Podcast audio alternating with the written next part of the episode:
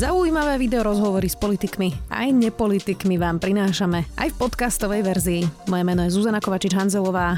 Vítajte pri relácii Rozhovory ZKH v audioverzii. Pandémia roztočila aj aktivitu dezinformačných webov a hoaxov o očkovaní, o COVID-19, aj o čipovaní a hoci už aj niektoré ministerstva a štátne úrady pochopili, že musia reagovať, dezinfoveby majú náskok a šíria strach. Ako sa dá bojovať proti záplave polopravd a klamstiev? Spýtam sa Jakuba Godu, ktorý robí sociálne siete a online komunikáciu ministerstvu zdravotníctva. Vítaj. Zdravím, ďakujem za pozvanie. Budeme týkať, lebo sa poznáme už dlhšie. Um, Jakub, čo ťa teraz najviac zamestnáva? Aké polopravdy, klamstva? Je stále pandémia číslo jedna? Určite, ten COVID je stále číslo jedna, to, to bez pochyb. Ale nie som si istý, či ma najviac zamestnáva akoby reagovanie takéto priame na, na jednotlivé klamstva alebo hoaxy, alebo skôr ako keby vyplnenie medzier tej samotnej komunikácie ako takej. Že to sa mne vlastne v tej praxi nejak tak ukázalo, že uh, taký ten fact-checking, alebo že vyvracanie jednotlivých tých hoaxov, má len ako, akoby že limitovaný efekt. Že častokrát sa stane, že to, že v jednom kúte internetu sa objaví nejaký nezmysel a pozdiela ho aj pár tisíc ľudí, tak za to, že sa v inom kúte internetu objaví nejaké vysvetlenie, tak ako keby až tak veľa to neznamená. Že, to vlastne, že to častokrát neprepojí. Čo ne, neznamená, že to úplne nemá zmysel, že nejaký zmysel to má, už len dôvod tomu, že to šíri nejaké povedomie a tak ďalej, hlavne keď to robia mnohí. Ale zmysel to môže mať tedy, keď e, sa, keď sa jedná o niečo, čo má potenciál preniknúť do mainstreamu. Príklad by som dal, že umrtie uh, moderátora Juliusa Viršika, Viršika mm-hmm. tak to bolo také, že to bolo naozaj všade. A tam vlastne bolo také trochu vákum, hej, že, že, že okamžite títo antivaxery, alebo táto scéna mala samozrejme vysvetlenia, čo, čo ako je. No a tak zastavme sa pri tomto prípade, hej. Čiže uh, moderátor Jul Vilšík uh, zomrel a teda uh, ono je to vlastne ťažké na to reagovať, pretože Presne. on zomrel, uh, absolútne to nesúviselo s očkovaním a to bol normálny bohapustý výmysel. Uh, tak si ukážme na tomto prí, príklade, že vlastne prečo by si niekto vôbec niečo také vymyslel. To je moja prvá otázka. Že akú majú motiváciu tí ľudia? A druhá, že ako sa s tým dá vlastne bojovať, lebo veď predsa keď je niečo úplne vymyslené, tak nemôžeme začať ľuďom vysvetľovať, že ale to je úplne vymyslené. No ten príklad je dobrý v tom, že to ukazuje ako keby, akú majú výhodu, že oni nepotrebujú čakať. Oni jednoducho prídu hneď s tými alternatívnymi, s tými scenármi, než to ako keby novinári alebo aj inštitúcie jednoducho musia počkať, dokým sa urobí pitva. Ja komunikujem e, s patologom Palkovičom, tam akože on, on musí spraviť tú pitvu a rozhodnúť alebo urobiť si nejaký obraz v celom kontexte a potom prísť s tým vysvetlením. Ale to trvá nejaký čas. Tým pádom ako keby, že vždycky uh, sme v nejakej nevýhode. Ale, ale v tomto prípade ja som to použil ako príklad toho, že tam to malo zmysel, lebo tam tá reakcia ako keby vyplnila nejaké vákum, Aha. veľmi sa to potom šírilo a, a množstvo ľudí, ktorí nie sú ani na jednej, ani na druhej strane, jednoducho iba mali nejaký taký že zvláštny pocit z toho, lebo bolo to proste umrtie po očkovaní, tak dostalo tú informáciu, aj sa k tým dostalo, lebo to potom médiá prebrali. Čiže to je príklad toho, kedy má zmysel niečo takéto. Len ja si myslím, že to si treba ako keby, že dobre sledovať tú scénu, robiť taký monitoring a naozaj si zvážovať, že vlastne kedy má zmysel ako keby takto sa venovať jednotlivým prípadom a prinášať takéto, že jednotlivé vysvetlenia. A kedy, a to robím najviac, najviac že používam ako keby tú dezinfo scénu alebo tie inputy odtiaľ, akože je to pre mňa informácia, že čo ľudia kvázi že riešia a snažím sa tam hľadať nejaké také že väčšie príbehy, že čo, ich, že čo je tá emócia, ktorá spája, dajme tomu, že množstvo týchto dezinformácií. Napríklad na jeseň, keď bola tá druhá vlna covidu a prišlo k tomu, že ľudia to podceňovali, tak až tak som neriešil to, že či to je ako keby že hoax o falšovaní štatistík, alebo o tom, že to je chrípočka, alebo o tom, že x rôznych typov, ale videl som tam ten ako keby to spojitko, že jednoducho ľuďom sa už nechce za tým trápiť a majú tendenciu to podceňovať. A tam namiesto toho ako keby, že jednotlivého vyvracania mne sa ukázalo, že malo zmysel dať priestor ľuďom, ktorí prekonali COVID a urobiť akože video také veľmi osobné, čo si sami na, na natočili ľudia, že aké to bolo. Hej, že to boli ľudia, čo mali ťažšie prípady a bolo to vlastne v tom čase pre mnohých ľudí, akože prvýkrát sa stretli vlastne s niekým, kto prekonal ťažký COVID.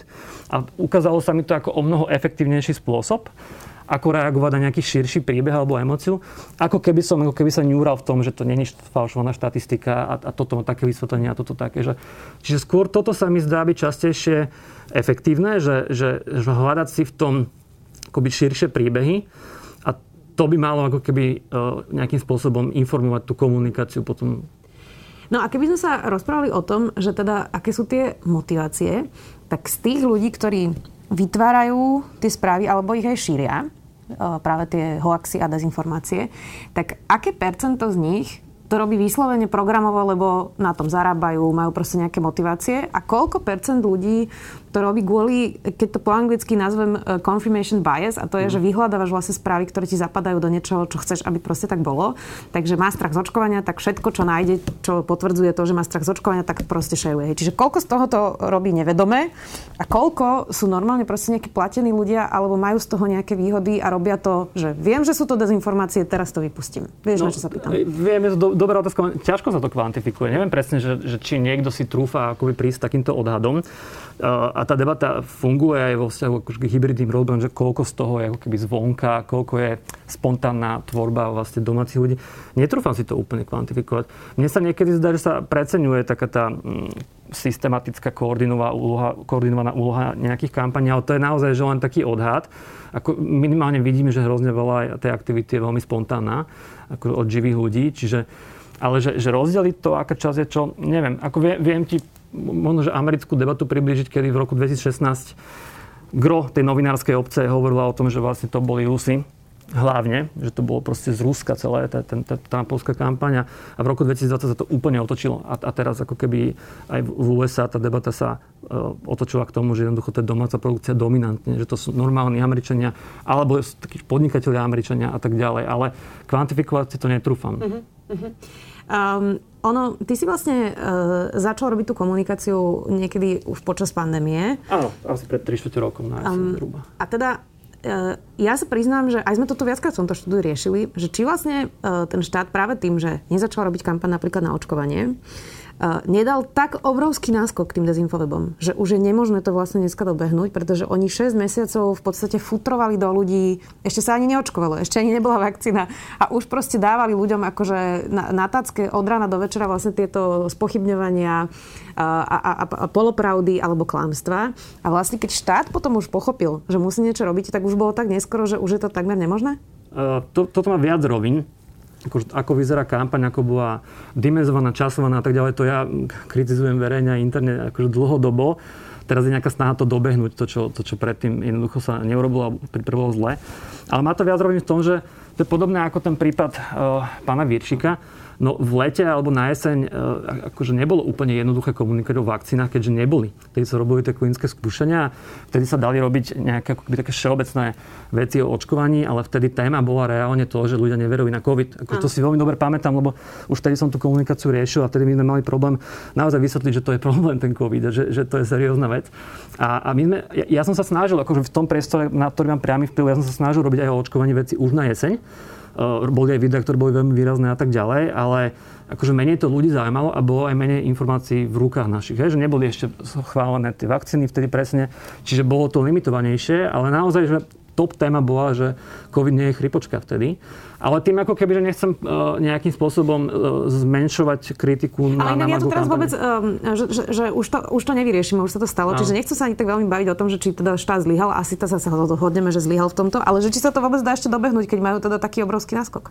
Lebo množstvo ľudí um, má taký obyčajný ľudský strach uh, z niečoho, čo možno nepoznajú, alebo teda obavy, že počujú z rôznych stran, čítajú na Facebooku možno len titulky, vidia proste, že na AstraZeneca niekto zomrel a teda e, majú normálne obyčajný ľudský strach, ale už, už je v nich tak zasiatý vlastne tými mesiacmi, že možno niečo, čo by sme vedeli zachytiť skôr a vedeli by sme ho presvedčiť, už teraz je nemožné. No, ten optimizmus sa dá plno čerpať z toho, že uh, akože viaceré prieskumy, ale aj skúsenosti to ukazujú, že tam, kde sa očkuje, tam, kde sa očkuje najviac, tak tam je najväčšia vôľa sa očkovať. To znamená, že najlepšiu kampaň v skutočnosti robia tí ľudia, ktorí sa očkujú, ktorí o tom potom hovoria. Čiže keď môj sused sa zaočkuje... Fotia sa na Instagrame. To je mm-hmm. vec, ktorá veľmi pekne funguje aj, aj, aj zo strany ministerstva, že tam tí ľudia nás tagujú. Je to pomerne veľké, je to častokrát veľmi milé aj to, že zaočkujú babku. V tomto bolo po mňa, že veľmi fajn, že tam boli že celé rodinky odfotené s príbehmi. Bolo to niekedy až také e, veľmi pekné. Čiže, čiže myslím si, že, sam, že najväčší vplyv má to samotné očkovanie a ono vlastne najlepšie odburáva aj tie, aj tie mýty alebo, alebo, alebo, proste aj hoaxy. To znamená, že z tohto by som čerpal akoby optimizmus a naopak, že, že do nejakej miery aj keby sa štát choval najlepšie, ako by, v tomto by som teraz trošku možno že bránil, že aj keby štát robil maximum, čo sa dá, to, čo sa stalo do nejakej miery, by sa dialo. Hej? Že oni by vždycky mali ten náskok. Proste, že oni nečakajú na to, ako dopadlo klinické, klinické skúšanie, aká vakcína bola schválená, aké sú fakty. Akoby, že to točenie tých konšpirácií spravedlná náskok. Uh-huh. A, a doháňa to potom keby nejaký reálny život a reálna skúsenosť. Inak teraz je taká nová téma tejto dezinfoscény a to, um, že máme nové informácie o tom, že či mohol vlastne ten vírus uniknúť z laboratória v Číne. Pôvodne teda uh, sme tieto informácie nemali ešte rok dozadu a, a tá dezinfoscéna teda uh, mala pocit, že, že my ich vlastne za to nejakým spôsobom um, ako ponižujeme alebo ako to nazvať a teraz sa vlastne ukázalo, že to môže byť pravda. A oni teraz všetci vykrikujú, že aha, tak my sme hovorili pravdu a všetci nás vtedy označovali za hoaxerov. Tak čo by si im na to povedal? Je to, je to pekná case study. Ja si pamätám, že som k tomu niečo tedy aj písal a myslím, že som bol otvorený, akože, že čerpal som z tedajšieho koncenzu, kedy sa označoval najpravdepodobnejší ten scenár, že to je prírodného pôvodu, ale vyjadrení, ktoré som tedy počúval, pripúšťali aj možnosť, že tam mohol byť nejaký, nejaký, nejaký únik z laboratória. Pravda je, že ono to stále sme na tom istom, stále nikto presne nevie, ako to je, len teda sa zmenilo to, ako keby tie hranice tej debaty, že sa už viacej pripúšťa, pripúšťa, že to môže byť aj únik z laboratória. Je to možno, že Áno, že je to, je to prípadová štúdia, ktorá ako keby pomáha tej dezinfoscéne, lebo im to, lebo im to uh, ten ich narratív o tom, že čo bol včera hoax, dnes je pravda, tak im to v tomto veľmi dobre prispieva. Akože my, myslím si, že si treba dávať pozor, aby sme neboli príliš takým, že príliš rýchlo vylučujeme ako keby nejaké scenáre, ktoré môžu byť ako keby relevantné hypotézy a príliš rýchlo ich označíme za konšpiračné teórie. Takže to je, je v pohode byť seba kritický aj do vlastnej bubliny. Ja som tomu celkom otvorený. Zároveň ako keby na každú takúto vec, ktorá sa ukáže byť rozporúplná, plne existuje, že tisíce až 10 tisíce ako keby že rukolapných hlúpostí, ktoré stále sa dajú ako keby reálne nejakým spôsobom vysvetľovať a a, a vysporiadať sa s nimi. Takže existuje viacero takýchto prípadov. Aj kľúčové inštitúcie ako VH alebo CDC menili svoje názory počas pandémie. Proste to sa stáva v živote, že prichádzajú nové informácie. Deje sa to nielen na Slovensku pri očkovacej stratégii, ale deje sa to všade na svete. Robia to veľké svetové inštitúcie, takže áno, deje sa to. Len ja by som teda ako keby že kvantitatívny odhad dal, že na každý takýto prípad máš ako keby plný internet úplných hlúpostí. Takže netreba z toho urobiť teraz nejaký príliš veľký strašiak. No. Čítala som veľmi zaujímavý článok dnes eh, v Českom mediáři, um, kde jeden uh, novinár písal o tom, že často sa teraz um, deje, že keď s niekým um, nesúhlasíš, dajme tomu na sociálnych sieťach, uh, alebo sa pýta iba nejaké možno otázky, že ne, nemá vo veciach čiernu bielu, ale proste uznáva, že môže to byť aj niekde vlastne v šedej. Takže je to teraz veľmi moderné, ako keby označovať ľudí za dezinformátorov a hoaxerov, a teda na po slovensky to voláme, že dezoláti. Um, Máš pocit, že sa teraz trošku uberáme týmto smerom, že keď má niekto možno nejaký konzervatívnejší názor, ja neviem, aj pri migrácii, tak sa nevieme vlastne o tej téme veľmi racionálne rozprávať a nevieme o tom diskutovať a nadávame si vlastne do nejakej dezinfoscény? Myslím si, že pri individuálnych ľuďoch sa to asi dá povedať, ako bez toho, aby som teraz išiel rozberať nejakých konkrétnych, ale asi sú, asi sú v slovenskej verejnej e, diskusii prítomní ľudia, ktorí možno, že sú akože príliš vyhrotení aj v tej liberálnej pozícii, však to sa stáva. Konec koncov asi to tak je všade do nejakej miery. Ja zatiaľ ne, necítim ako keby úplne že poplach, že by to bolo niečo mainstreamové, že by sa to dialo na úrovni ako keby dajme že kľúčových redakcií najväčších novín. Uh, takže asi na individuálnej úrovni také niečo môže byť. Ja, ja, ja som tiež tomuto taký, že uh, myslím, že to môže byť kontraproduktívne a tiež mám z toho takú keby trochu že e, preventívnu obavu. Neviem, či si čítal status Daniela Mila. On teraz uh, pred pár dňami písal um, veľmi pekný príbeh, ako áno. sa ocitol niekde na Trumpe. Stanoval a stretol tam vlastne nejakých dvoch ľudí, s ktorými bolo jasné, že teda budú mať nejaké trecie plochy a nebudú proste spolu súhlasiť napríklad pri očkovaní a COVID-19. A Daniel Milo, ktorý tiež e, vlastne mapuje dezinfoscénu a jeho axi, napísal pekné svedectvo o tom, že teda našli si spoločné témy a že aký to bol príjemný večer a že vlastne je to dôkaz toho, že na internete je ľahké si nadávať, ale že potom osobne si vieme nájsť niečo, čo máme spoločné. Uh, ja mám takú teóriu, um, že keď chce niekto niekoho presvedčiť, E, možno napríklad alebo ubezpečiť, že vakcína je bezpečná, tak sa to na Facebooku nedá, že sa to dá len osobne. Súhlasíš s tým? Mm, áno, len to, to osobné sa ťažšie škáluje. že, že, že je ťažké ako keby naklonovať tých palov čekanov. To inak teraz nemyslím uh, všeobecne pre úrady, áno, tie jasné áno. musia, ale teraz myslím osobne, keď mám napríklad niekoho z rodiny, tak vidím často, že si nadávajú na, na Facebooku, ale je lepšie sa o tom porozprávať. Určite. Ja, ja mám pocit, že to je také, že veľmi uh, intuitívne alebo veľmi prirodzené, že ten osobný kontakt je jednoducho oveľa silnejší a intenzívnejší. V čom môže byť sila toho virtuálneho z tej scény, je napríklad to, keď uh, ako keby ministerstvo dáva von nejaké informácie, argumenty, fakty alebo aj príbehy a iní ľudia ich používajú a, a používajú ich aj vo svojich komunitách. Že im dáš vlastne nástroj? Že im dáš presne nástroj, dáš im nejaký materiál, ktorým oni môžu potom pracovať a keď oni budú tí nositeľia, tak to potom znásobí tú silu toho. Nám sa raz ozval jeden človek z Komárna, ktorý, pres, ktorý tvrdil, že presvedčil, že niekoľko desiatok ľudí vo svojom prostredí a presne vravol, že používal uh, príspevky od vláda Šnídla, používal príspevky od ministerstva zdravotníctva. Čiže to vie takýmto spôsobom fungovať, že dávaš do priestoru argumenty, informácie. A možno, že taký príklad, čo sa mi zdalo, že veľmi pekne, že, že niekedy sa netreba úplne obsesovať akoby hoaxami, že, že netreba zabúdať na to, že nám vlastne chýba komunikácia na jednotlivé cieľovky v jednotlivých veciach. Ja som napríklad zistil v jednom momente, že, čas starých, alebo že množstvo starých ľudí, keď sa obáva očkovania, tak to nie je celkom, že hoaxy. Oni sú málo na tom internete, však to vieme z tých prieskumov. Častokrát to je úplne jednoduchá ľudská obava z toho, že oni majú za sebou x chorôb, infartov, diagnóz, sú, cítia sa krehky a keď vidia, že mladí ľudia majú teploty a ča, ťažko znašajú tie vedľajšie účinky, tak sa boja, že či vôbec oni môžu. A tam častokrát stačí úplne obyčajné uistenie lekára, že nebojte sa, že, že akože môj otec mal XY choroba diagnóza, v pohode sa očkujte. A my keď sme urobili video s Petrom Sabakovom, infektológom a Juliusom Hodosým, e, primárom z Bratislavskej nemocnice, ktorí presne toto komunikovali, tak 16 tisíc ľudí sa prekliklo z toho videa na očkovací formulár. Čo akože veľké číslo, že ja ani tak nerátam, že lajky a tak ďalej, ale že 16 tisíc ľudí by malo ten dojem z toho videa, že si rozklikli, že prečítali si to ešte dokonca a preklikli sa na očkovací formulár. To pre mňa bol signál, že, že to trafilo nejakú tému, kde ako keby chýbalo chýbalo takéto posolstvo alebo takéto informácie. Ja um, viem, že nebudeš kritizovať kolegu uh, z policajného Facebooku, hoci teda máme o tom aj my dva niekedy debaty. Uh, oni teda majú trošku iný štýl, ako máte vy na ministerstve zdravotníctva. Často tam dávajú uh, posty, ktoré uh, sa očakáva, že budú vzbudzovať emócie. Dávajú tam nejaké fotky migrantov, ktorých zachytia, dávajú tam proste uh, násilie v domácnosti, alebo teda niekedy je rasovo, uh, že je jasné, že to bude rasovo nenávisné tie komentáre pod tým. Um, a potom ešte také žarty, ktoré pre niekoho môžu byť nevkusné pre taký úrad, ako je, ako je policia. Um, ne, neplatí teda na tých sociálnych sieťach ale pravidlo, že čím agresívnejšie ty komunikuješ, tak tým agresívnejšie komunikujú ľudia vlastne pod tvojou stránkou? Mm, ja si myslím, že vo všeobecnosti to nie je dobrý nápad, akoby že hrotiť alebo stupňovať uh, emócie. Hoci máš za to viac páčikov proste. Áno, ja si myslím, že to je práve ten tradov, alebo také, že, že vyberáš si medzi krátkodobým okamžitým efektom v podobe akože viditeľnosti a tak ďalej a dlhodobou dôveryhodnosťou alebo autoritou tej inštitúcie. A to je niečo, čo ja tiež riešim vlastne permanentne. Hej, že, že čo, si, čo si môže tá štátna inštitúcia dovoliť.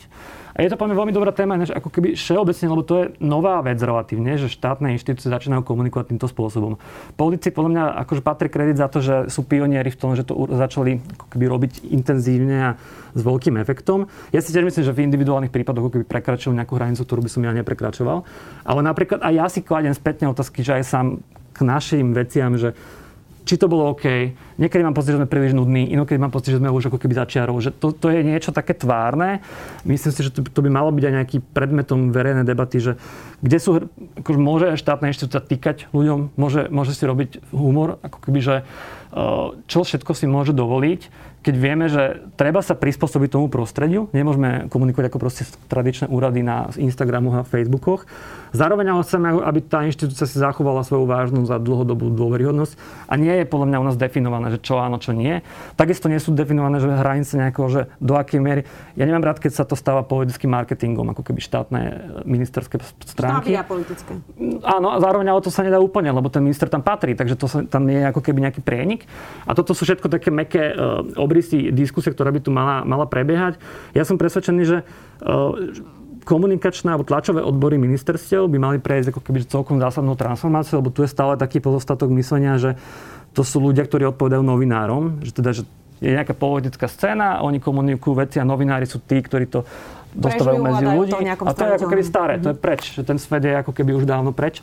Že stredne veľké firmy si robia komunikačné stratégie, robia si akože podcasty, nahrávajú si videá a tak ďalej, že ministerstvo by, by mali byť akože veľkí, silní komunikační hráči, aj veľmi výrazne v online priestore, mali by mať tomu primeraný počet ľudí na komunikačných oddeleniach, mali by mať niečo ako interné agentúry, kde nerobia len ľudia, ktorí komunikujú s novinármi, ale sú tam kreatívci, stratégovia, copywriteri, grafici, kameramani. Akože to je, že akože oveľa širší celok ľudí.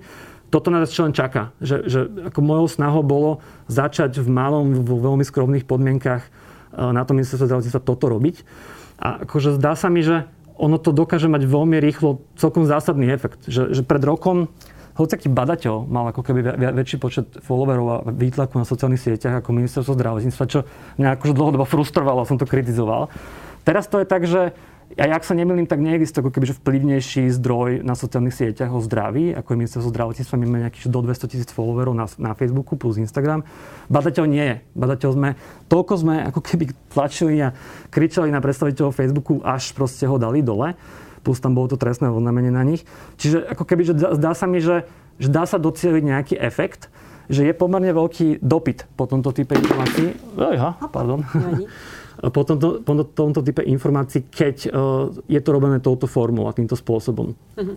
Že to preberajú aj médiá. Uh, akože ja som mal taký dobrý pocit, keď sa v porovnaní s Českom napríklad, tam je veľmi, veľmi slabé to ministerstvo zdravotníctva tom, ako komunikuje online a úplne to vlastne obsiahol, alebo dominuje tam Dominik Ferry. On sa stal ako keby komunikátorom covidu pre celú českú generáciu. Tak aj zostane po tej afére. No to je práve to. A teraz, že z neho sa ako keby ukázalo, že teda podľa viacerých svedectiev sa správa k ženám ako divá zver a teraz ľudia si môžu akože vyberať, či chcú, či chcú akože od neho, z neho mať toho vysievateľa správ o covide. A mne príde akože výrazne lepšie mať ministerstvo zdravotníctva, ktoré je týmto typom komunikátora, pretože tí ministri prídu, odídu, akože to sa mení, není to, nedrží to v rukách žiaden, žiaden človek, žiadna firma, je to proste naša spoločná inštitúcia a vidím ako keby že hlboký zmysel v tom, že budovať takéto niečo. Ako veľmi dôležité je robiť to aj pekne. Teraz myslím napríklad graficky mm. alebo zručne, kameramansky. A aký vysoký faktor je to, aby to aj dobre vyzeralo? Ja, mám v tomto taký názor, že ten internet znesie strašne veľa a paradoxne, že niekedy e, až tak, až tak nemusí byť pre ten výkon dôležité, či to pekne vyzerá, ale zase dlhodobo to prispieva nejakej také akože povedomiu o tom, že tam je profesionalita, že to má nejakú identitu, že si to ľudia potom nejak spájajú alebo majú to v hlave. Akože má to podľa že dlhodobý efekt, ale že vieme ako si z každodenného používania sociálnych sietí, že aj úplne škaredé veci si fungujú úplne v pohode. Ale dlhodobo si myslím, že to pomáha. Keď je to Ale zase, zase, zase, zase si myslím, že, že ten obsah alebo tá téma alebo to podľa nie je oveľa dôležitejšie. Keď nás teraz niekto na záver um, pozerá a Uh, tak ako približne asi vie, že čo je úplný hoax a keď si prečíta, že uh, si máš dávať sávo do žily, tak si vie ako zrátať 2 a 2 a povie si, že to je hovadina. Ale keď potom také tie polopravdy, ktoré sú nebezpečnejšie, tak uh, čo by si mu poradil nejaké desatoro, no nemusí to byť desatoro, ale nejakých pár, nejakých pár rád, že um, ako, ako sa naprvu nejako zregulovať, keď niečo prečítam a vystraší ma to, alebo čo, že ako si vlastne sa v tom nejako zorientovať v tomto mori polopravd? Tak ja myslím, že sledovateľia tejto relácie asi, asi nemajú až tak, akože nepotrebujú od mňa počuť rady typu, že pozrite si zdroje a tak ďalej. To predpokladám, že, že tuto nie je treba. Ale um, zaujímavá je otázka, či by sme nemali tie sociálne siete celkovo trochu v nich polaviť a dať si možno, že niekedy pauzu. Že to aj počas tej pandémie sa ukazovalo, že ľudia tam trávia veľmi veľa času, bolo tu akože ohromné výpetie. Ja som mal ináč tiež akože momenty silnej depresie v rámci tohto celého a veľmi to prikovalo k tomu online priestoru ešte. Mm-hmm. Čiže môže byť ako keby taká úplne jednoduchá rada, že baviť sa o tom, že závislosť zo smartfónov a zo sociálnych sietí a že ako si to regulovať tak nejak celkovo. Lebo ja si naozaj myslím, že tie hoax, hoaxy to je iba podnožina akoby problému. A, a väčší problém je, akože, že aký typ obsahu tam všeobecne akože funguje dobre. A, a to, že vlastne aj v našich komunitách to vidíme, že, že fungujú naozaj že razantné, silné názory jedným alebo druhým smerom. A, a ako, ja mám názor, že Facebooková diskusia je jeden z najhorších možných priestorov na akúkoľvek akoby, ľudskú interakciu. Čiže možno, že, že dať si od toho pokoja, ja sám sa snažím minimálne zapájať do, do, do takýchto vecí a keď je niečo dôležité, zaujímavé, tak má zmysel napísať článok o tom, alebo si to vysvetliť osobne, alebo ísť do takéto diskusie. Akoby možno, že preferovať viac tie väčšie, dlhšie formáty a, a vlastne menej času tam tráviť, no, si myslím. Takže odpojiť sa. Iba čiastočne. Akože dá sa to používať aj veľmi konštruktívne. Dobre, ďakujem veľmi pekne Jakub Goda, ktorý robí online komunikáciu. Ministerstvo zdravotníctva, ďakujem. Ďakujem. Počúvali ste podcastovú verziu relácie Rozhovory ZKH. Už tradične nás nájdete na streamovacích službách, vo vašich domácich asistentoch, na Sme.sk, v sekcii Sme video a samozrejme aj na našom YouTube kanáli Denníka Sme. Ďakujeme. Milujeme vedu, špeciálne v týchto časoch, keď fakty a ich vedecké vysvetlenia sú také potrebné. Náš vedecko-popularizačný podcast Zoom je naplnený presne takýmito faktami. Každý týždeň prináša prehľad tých najzaujímavejších nových objavov zo sveta vedy. Vychádza každú stredu a vedecké novinky, ktoré pre vás pripravujú naši kolegovia z redakcie SME, pre vás čítam ja, teda Tomáš Prokopčák. Podcast Zoom nájdete nielen vo vysielaní Rádia FM, FM, ale aj vo všetkých podcastových aplikáciách na Spotify alebo všetky epizódy pekne za sebou na webe sme.sk lomka Zoom.